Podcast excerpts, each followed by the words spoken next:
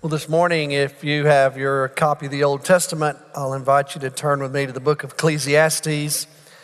You know that uh, this summer we are studying together the book of Ecclesiastes, and uh, today will be my final message from it. But the pastors or the preachers that are going to preach over the next few weeks all have uh, been given an assignment um, that I've shared with them from Ecclesiastes. They will continue the journey. And you know that the image that we painted is that uh, the Koholeth, as he's referred to in the scripture, that's his self designation, the preacher, the teacher. We've used the image that he's invited us on a tour. And we're on his bus, and he's the tour guide. And he is taking us down alleyways, through streets, in the neighborhoods, and he's showing us his understanding of reality. And, um, and so it's, it's an interesting journey that he's taken us on. He has a particular perspective. And you know, the, the underlying meaning of the book of Ecclesiastes, I believe, is what I've shared with you before, and I'll share it with you again today. It is paradise lost. It is this writer's take on what could have been and what is. So there are still these Edenic echoes, the Garden of Eden. You, you can still faintly hear it. It abounds, they abound in creation, but the fallen nature of creation drowns them out with what I would call discordant tones of brokenness. And this particular author is guiding us through a tour of some of these discordant tones of brokenness that he has experienced in his own life. So, with that said, today's message comes from a text that's a little more optimistic. So, I've entitled the message Nothing Better, and the text is found on the second page of Ecclesiastes. So, if you want to turn to page two with me, and we'll look at this text. We've made our way through this text already, at least up until here. And now we'll look at verse 17 of Ecclesiastes 2. We'll hear these words from Koholeth. So I hated life because the work that is done under the sun was grievous to me. All of it is meaningless, a chasing after the wind. I hated all the things I had toiled for under the sun because I must leave them to the one who comes after me. And who knows whether that person will be wise or foolish. Yet they will have control over all the fruit of my toil into which I poured my effort and skill under the sun. This too is meaningless. So my heart began to despair over all my toilsome labor under the sun. For a person may labor with wisdom, knowledge, and skill, and then they must leave all they own to another who has not toiled for it. This too is meaningless and a great misfortune.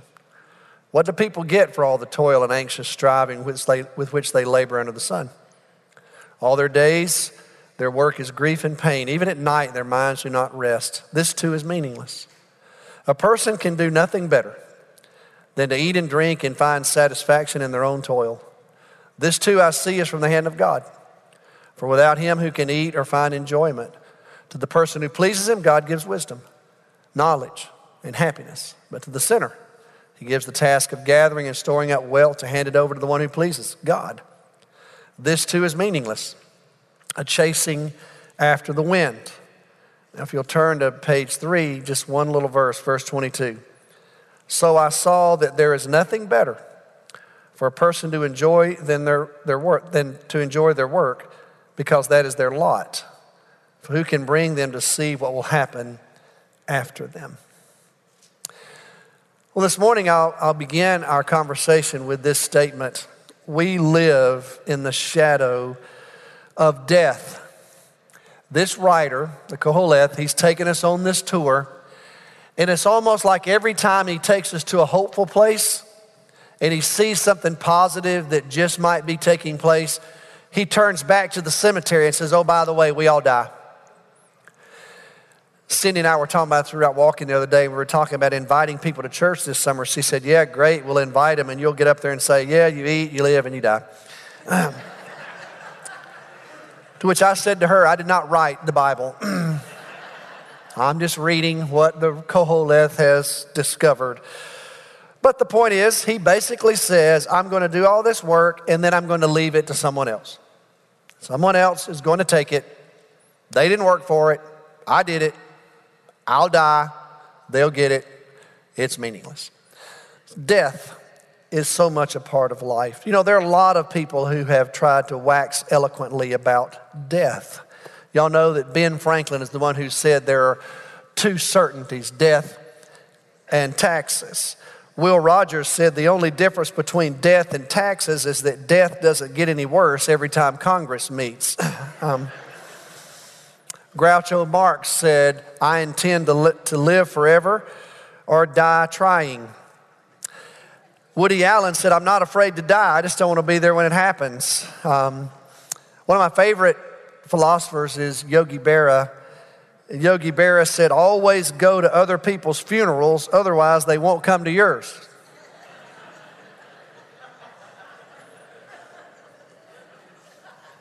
to think about that for a second. Sounds like a Dana Hamilton quote to me, actually. Dana, just looking at you.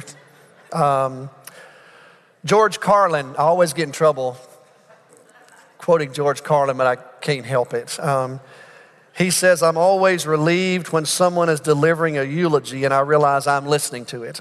Um, then David Gerrold says, Life is hard, then you die. Then they throw dirt in your face. Then the worms eat you. Be grateful it happens in that order. um, well, you know, the Bible does have much to say about death, the Koholeth.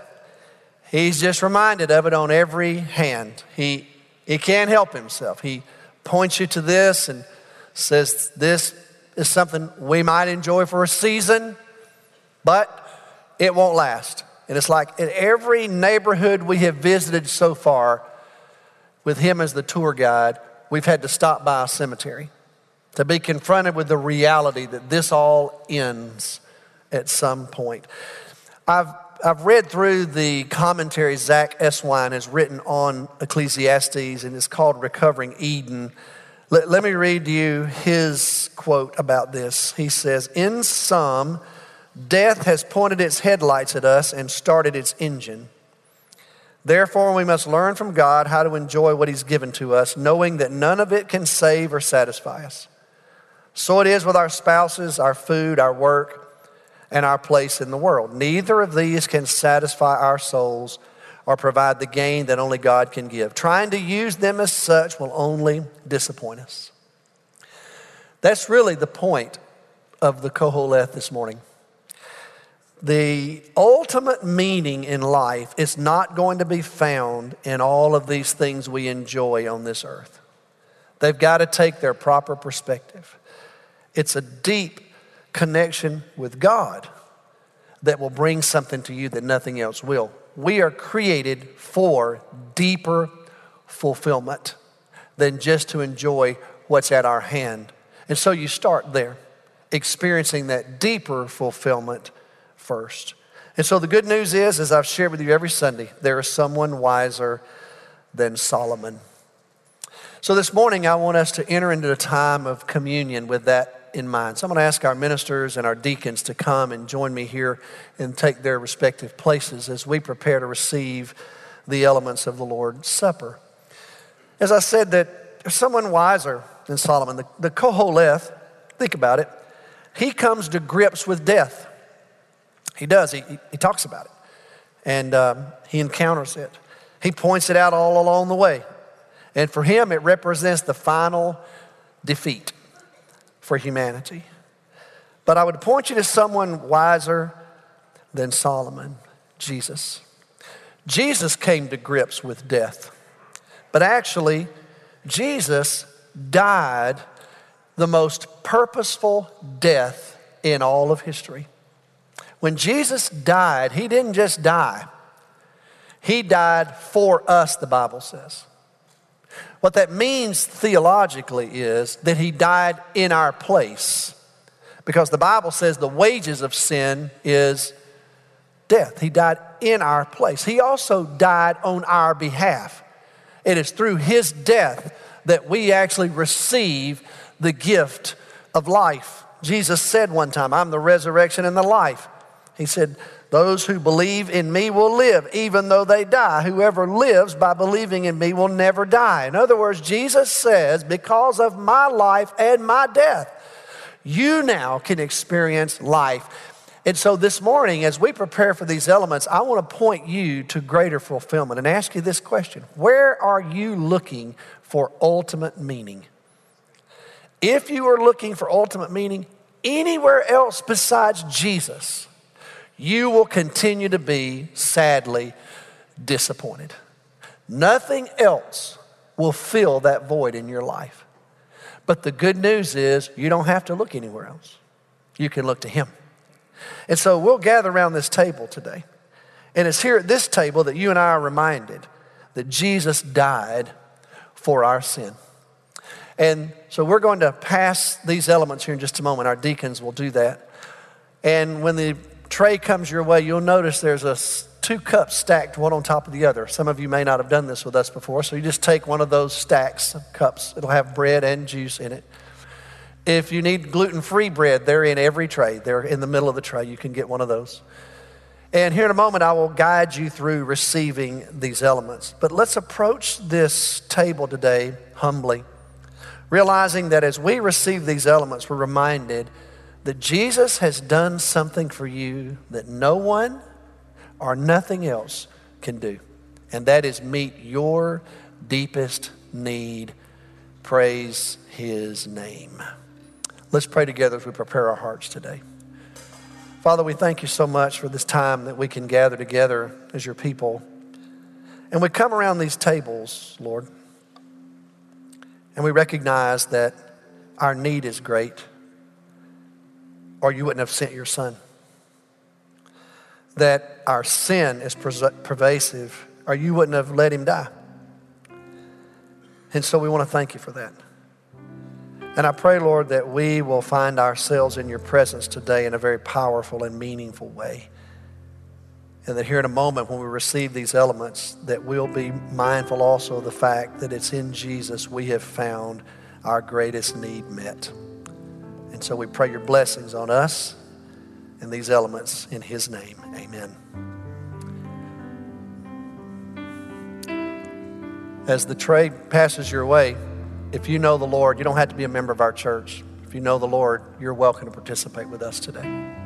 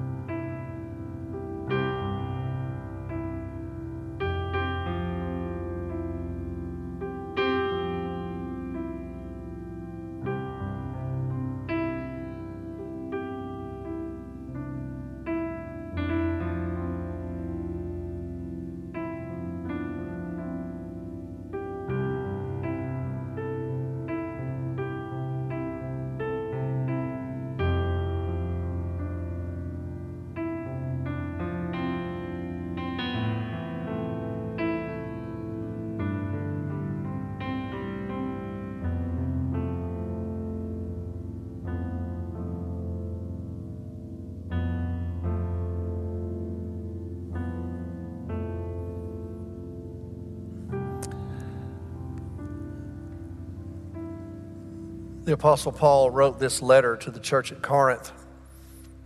We call it 1 Corinthians, and we're actually going to study this letter in the fall. And Paul says this For I received from the Lord what I also passed on to you. The Lord Jesus, on the night he was betrayed, he took bread, and when he'd given thanks, he broke it. And he said, This is my body, which is for you. Do this in remembrance of me. In the same way, after supper, he took the cup, saying, This cup is the new covenant in my blood. Do this whenever you drink it in remembrance of me. For whenever you eat this bread and drink this cup, you proclaim the Lord's death until he comes. All we'll get today is just a taste. That's all we'll get. That's all we're intended to get. It's just a taste. And yet it's a powerful reminder of what's been done on our behalf. This bread symbolizes for us the very body of our Lord. Take and eat.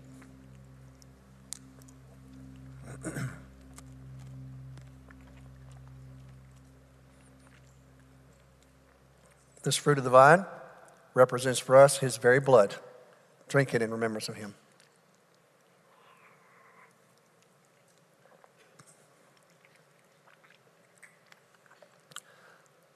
So now it's our hope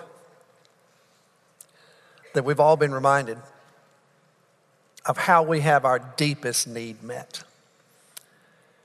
the ultimate question that has to be answered in our lives. And it is only discovered with a deep connection with God through Jesus. Once that happens, then all this other takes its proper place. All the things that have been designed for our enjoyment can truly be enjoyed appropriately rather than us putting all of our stock in it. We put our relationship with the Lord first and then guess what? Everything else takes on a different level of meaning and it finds its right place in my life and in yours. So I would put it like this it's the hand of God, the Koholeth says. The hand of God is the key to our hope in life. You go back and look at this text and just look at what he says in verse 24, chapter 2. He says, A person can do nothing better. Eat, drink, enjoy, work, find satisfaction in your life. As I said a moment ago, chapter 3, verse 22, there's nothing better, he says, than to enjoy all of this that the Lord has provided. Look at chapter 5 in Ecclesiastes, verse 18. He says, This is what I've observed to be good. It's appropriate for a person to eat, to drink, find satisfaction in their toilsome labor under the sun during the few days of life God has given them. This is their lot. He says there's nothing better back in chapter 2. And notice what he says about it. He says in verse 24, This is from the hand of God. So, what has God provided for you? Here's what he's provided for you an ordinary life. It's filled with all kinds of opportunities to experience joy and fulfillment. As long as you don't think it's supposed to give you ultimate joy and ultimate fulfillment. If you'll keep it in proper perspective, then you can enjoy it. You can eat and drink and commune and fellowship and work and engage in the joyful things that God puts in your life. But if you think all of that is going to meet what's deeply needed inside of you, that's where it always falls short. The deep connection to God first, then your ordinary life takes on new meaning. Again, I'll point you to a quote from Zack Eswine. He says, These creations, he's talking about food and drink and jobs and family and experiences. They're, they're God given, they possess divine purpose. A joy resides within them for our notice. This by His design. We're meant to taste these joys for which God's gifts were made. In other words, God has blessed you with this ordinary life. So here's my admonition for you this morning as I'm about to leave you for a month. I want to challenge you, first of all, to make sure you have this deep connection with God in Jesus. But then, secondly, here's my challenge I want to challenge you to find joy in the everyday. And you know why? Because that's where we live. We live in the everyday. Find joy in it. Some people have the hardest time finding joy in the everyday. Their joy, they believe, is man, it's, it's just around the bend. It's, It's just on the other side of that next hill. And you hear their conversations. They say things like this Man, if I could just, man, if, if this right here would just, and it's like there's just a wonderlust about them that at every turn, it's man, if, man, if this right here, and they miss out on the joy. Y'all know anybody like that? They miss out on the joy of what's already right here. It's not around the bend, it's not over the next hill, it's in your hand right now. I want to encourage you find the joy in the everyday. I know it feels boring. I know. Do, do, y'all know that there's actually a conference every year called the Boring Conference? Do y'all know this? It's a real thing. It's been invented by a guy named James Ward. He has a blog called I Like Boring Things, started in 2010. Speakers come, people gather, and they listen to messages about boring stuff. So, it's been going on now for about 12 years. Speakers have addressed topics like sneezing, toast, the sounds made by vending machines, barcodes, ice cream van music, how to cook meals with equipment found in hotels, similarities between 198 of the world's national anthems, electric hand dryers. I know it all sounds boring, but here's what's crazy it's a sellout every year. Because here's what James Ward says He says, the theme has to be boring, but the content can't be. There has to be something in the topic that a speaker with real enthusiasm can bring out and make it interesting. In fact, he says, most things, if you look at them in enough detail, can become fascinating. I realize ordinary everyday life can be boring, but there can be great meaning in it. Because, as Dorothy Sayers says, life is so everlastingly daily. I want you to find joy in your ordinary life because it's the only one you have. And so you and I live in the everyday, in the ordinary. That's what Koheleth is saying. He's saying, you know, there's nothing better than to find joy in the everyday, in the, in the small things of life that you've been given. Find joy in them and quit looking for something around the bend. You know, just everyday, ordinary people can experience joy. And that's the way God's designed it. God's designed all of us to just to have a role to play. I don't know if you're familiar with Concordia College or not, but it's, a, it's in Moorhead, Minnesota. It lies right across the state line of, from Fargo, North Dakota. That part of our country can be very bleak in the winter. But one highlight every year for the last 93 years, Concordia College has a Christmas choral concert, and people come from all over that region to it. And here's what's fascinating here's what they used to do an artist prepares the background for the concert. It is two basketball courts wide, it's huge. And here's how they used to do it. Once the artist decided how he could he or she could depict what was going to be presented by the choir, then everybody in the community, no matter who they were grocery store owners, mechanics, custodians, um, attorneys, doctors, whoever they were you were allowed to come, and they had the, the entire mosaic and mural was broken up into small tiles, and you were given instructions on how to paint by number. And so everybody in the community would come and they would just have this thing set up and they would paint their part. And then when the time for the concert occurred, it was unveiled and you saw the entire mosaic. And the people would say, thing like, say things like this See all that green tile underneath the camel's foot? I did that. I think it brings the whole thing together, don't you? Um, what was the point? The point was we're all in this together. Well, now it's been digitized. And the mural now can be produced on a computer, but guess what? They still need the community to come and actually take this wallpaper that they install by tiles, by sections.